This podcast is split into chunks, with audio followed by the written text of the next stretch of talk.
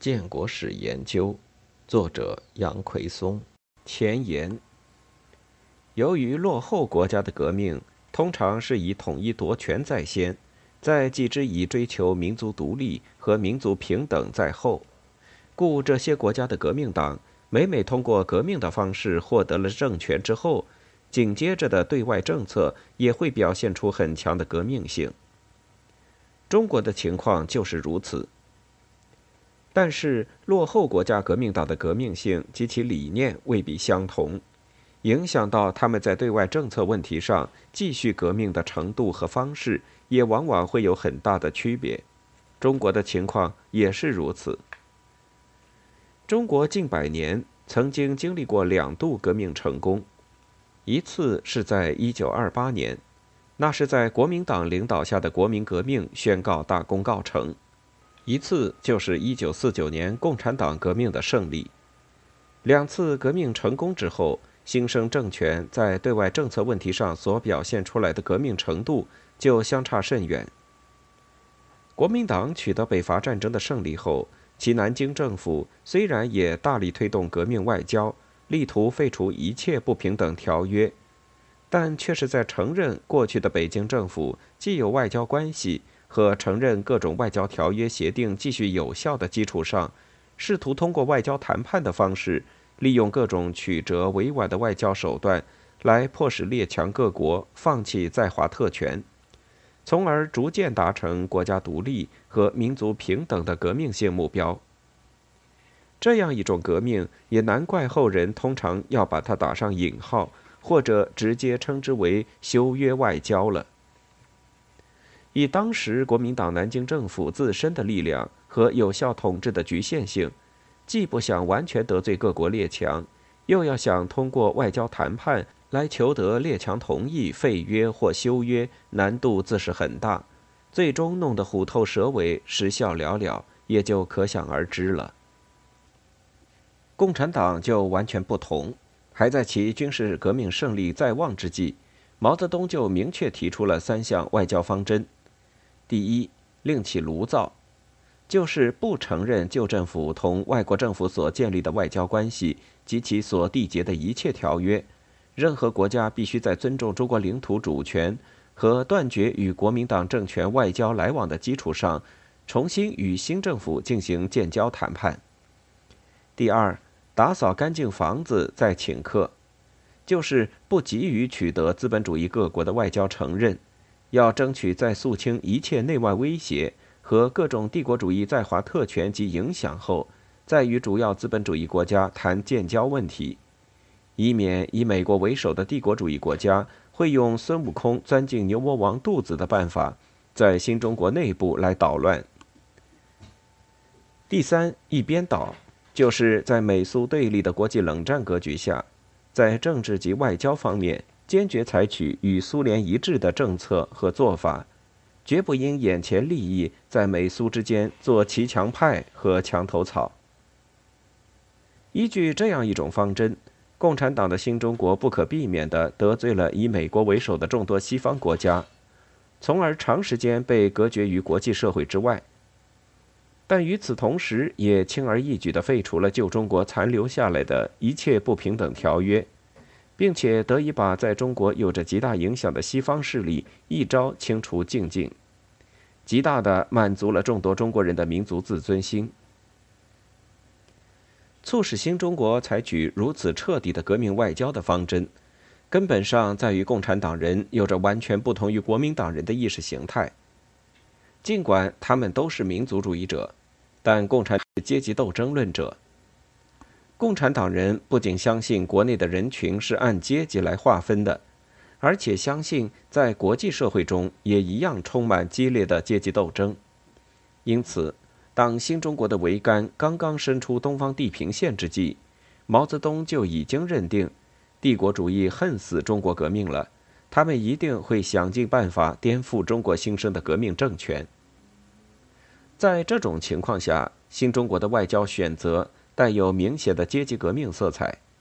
即使是出于国家安全的考量，也是不可避免的。因此，新中国的对外关系也就自然会波澜起伏、险象环生。从毛泽东宣布向苏联一边倒，新政府拘禁起诉美国驻沈阳总领事，到中共中央在世界工人理事会亚洲委员会会议上公开鼓动各国人民进行武装革命，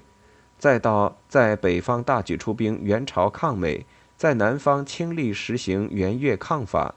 中美关系、中苏关系，以至于中国与周边国家的关系和台海关系。二三十年间，常常呈现出高度紧张的态势。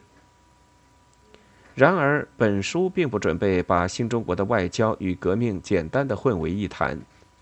作为中国唯一的执政党，共产党人很难纯粹基于意识形态和他们追求世界大同的革命冲动来设计中国的对外政策。一个最明显不过的例证就是。今天被高度评价为中国和平外交标志的和平共处五项原则，恰恰就形成于新中国成立初，共产党人还颇多革命热情的那几年。不难了解的是，作为当年美苏冷战格局下落后国家的一个新生的共产党政权，新中国在外交及国际关系上能够选择的空间原本就极为狭小。从后来的种种事实可以很清楚地看出，即使在中共新政权建立之初，莫斯科其实未必就是北京最好的合作伙伴。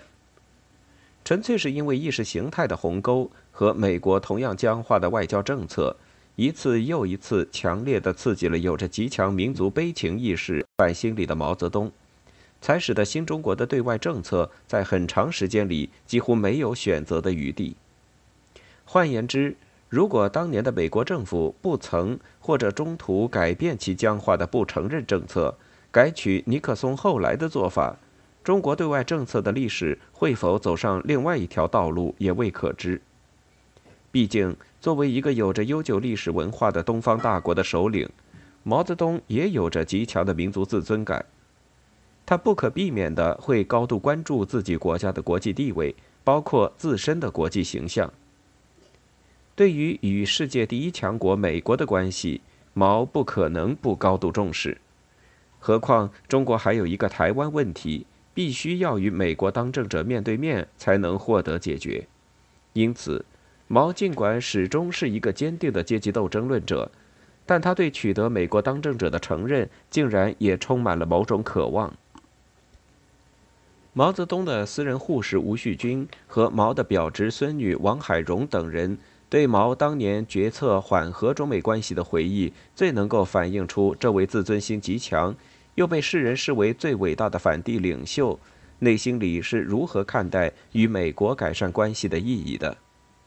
他们回忆称，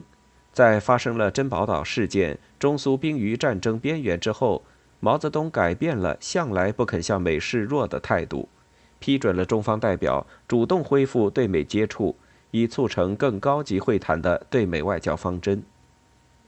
本来这一过程到一九七零年初已基本实现，双方已同意进行比大使级会谈更高级别的外交接触，而尼克松在公开场合向中方公开示好，让毛更加迫切地希望与美国改善关系。不料这一年的三月间，受到中国支持的柬埔寨发生政变。美军从越南出兵支持了政变方，此举使原定中美更高层接触的计划难以迅速落实。毛泽东随后还不得已于五月二十日亲自出席了支持柬埔寨西哈努克亲王合法政府的群众反美誓师大会，发表了著名的“五二零”声明。但用基辛格的话来说，毛此举不过是重复过去的革命言辞而已，并无实质性意义。当美军很快撤出之后，为公开向美表示善意，周恩来像往常关键时刻一样，马上就把毛泽东最信赖的美国朋友前记者艾德加·斯诺夫妇请到北京来。十月一号上午，照例举行国庆群众集会和阅兵式，但毛泽东却显得格外兴奋。吴旭君等帮他穿衣服时，他一再说。今天要接待老朋友美国作家斯诺和他的妻子。观礼过程中，周恩来特意把斯诺夫妇从侧台领到毛泽东的身边来，双方握手寒暄，然后就是专门安排的摄影师将毛泽东和斯诺夫妇并肩站在天安门城楼上的情景拍下来。次日公布在中共中央的机关报上。实际上，两人也并没有进行交谈。用毛泽东事后对吴的说法：“这是醉翁之意不在酒，我先放个试探气球，触动触动美国的感觉神经。”此事过去之后，毛泽东一直在等美国方面的反应，直到十二月十三日读到参考资料上编译的斯诺的文章，注意到斯诺把毛反美的五二零声明解释成中国并不排除与美国人联合反对帝国主义，毛颇为高兴。他当时虽然在感冒中，却紧急召见了还在睡梦里的斯诺，还与他进行了一次长谈。他在谈话中明确表示。在美国的民主党和共和党两党中间，他更喜欢敢作敢为的右翼的共和党人。提出很欢迎尼克松总统能来华访问。谈话之后，周恩来再度安排《人民日报》在头版头条发布了这个消息，并配以毛主席语录：“世界人民，包括美国人民，都是我们的朋友。”毛泽东与斯诺的谈话记录。经外交部相关人员整理后，专门提供给了斯诺一份，但斯诺结合自己的笔记整理的文章，因种种原因，迟至1971年4月才得以发表在美国的生活周刊上，而这时毛泽东已经等不及了。1971年3月，中国于文化大革命后首次派乒乓球队参加日本名古屋的世乒赛，毛泽东高度重视。常常像着了魔似的躺在床上三四个小时睡不着。平时起床总有一套事情做，比如穿衣服、擦脸、漱口、吸烟、喝茶等等。这些天他觉得做这些事是浪费时间，马马虎虎的做完就看文件，天天催要相关信息和报告，想了解情况。由于美国政府这时也在设法向中方示意。因此，在美国政府的暗示和推动下，美国乒乓球队主动提出访华要求。不了解情况的外交部和国家体委联合起草报告，主张不邀请美国队访华。周恩来也不认为此时邀请美国队访华是适宜的，因此于四月四日也批示同意，并转呈毛泽东。反复考虑两天之后，毛泽东也批示同意，退回外交部办理。但报告退回后，毛思来想去，总觉得机不可失。最后，他终于下定决心。他当时已经吃了安眠药，在昏昏欲睡中，突然对吴旭京说起话来，打电话：“王海荣，美国队访华。”美国队成功访华之后，美国总统国家安全事务助理基辛格及其助手黑格亦先后访华，确定并安排尼克松总统访华事宜。由于黑格在转达美方口信时，突出强调了在中苏冲突问题上美方愿意维护中国的独立及其生存能力的态度，让自尊心极强的毛泽东大发脾气。因而，不仅周恩来等当面言辞反驳了黑格，上海地区的领导人更是马上通知黑格一行准备去的上海、杭州等地的相关接待单位，要马上降温，脸无好脸，菜无好菜。且糖果减半。可是愤怒归愤怒，毛泽东还是不愿意因此使中美缓和的进程受损，故得知上海方面的态度后，他当即要求一切照旧，不许降温，还要上海方面要设法挽回不良影响。他甚至亲自批示称：“糖果不能减，照样送。”终于，一九七二年二月二十一日，迎来了美国总统访华的日子。就在尼克松到来之前，毛泽东二月一日会见过巴基斯坦总统布托之后，刚刚患了一场大病。病虽初愈，但自二月中旬以来十天左右时间，他都一直躺在床上，连起床和在床头久坐的时间都很少有，身体状况十分虚弱。毛自己也对自己的身体状况缺少把握，因此外交部门也一直没有确定毛泽东与尼克松会面的时间。然而，从尼克松的专机到达上海后，毛泽东就一直有点心神不宁，犹豫要不要马上见这群美国人。他时不时就会询问身边的工作人员：尼克松的飞机到了什么地方？终于，就在尼克松的专机将要在首都机场着陆时，他再也躺不住了。他艰难地欠起身来，告诉吴旭军：“你给周总理打个电话，告诉他，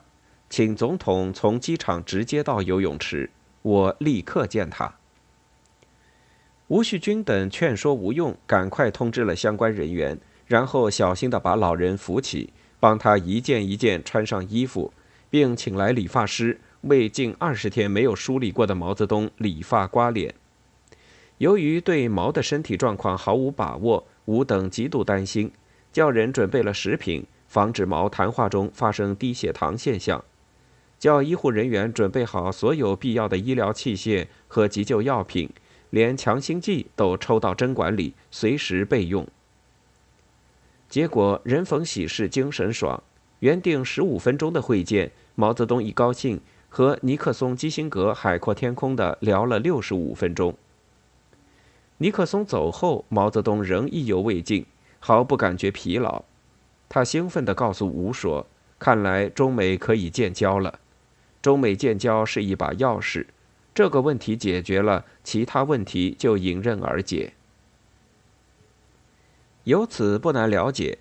在毛泽东强烈的意识形态色彩和反帝革命主张的背后，还有一颗同样极强的自尊心。基于这种强烈的自尊心，他在内心深处实际上对美国的外交承认及其中美关系极其重视，对长期得不到美国的承认和受制于美国而无法成就中国的统一大业极感不满。新中国建立二十年里。激烈反美反帝，很大程度上其实也是深受这一现实刺激和困扰的结果。正因为如此，美国政府透露出任何善意的信息，毛泽东都高度看重。一旦认准了有缓和两国关系的机会，虽然深知放弃反帝旗帜代价极大，他未必不会迂回而上，甚至冒险前行。他显然相信，只有得到世界上最强大。最先进的美国的承认，他及其在他领导下的中国，才算是真正踏上了受人尊敬的通往国际政治舞台的红地毯。诸如联合国席位及其统一台湾之类的问题，也才有机会迎刃而解。毕竟，他既要从共产党的立场观点考虑问题，也要为新中国谋利益。杨奎松，二零零九年六月二十五日。于上海虹桥怡景苑。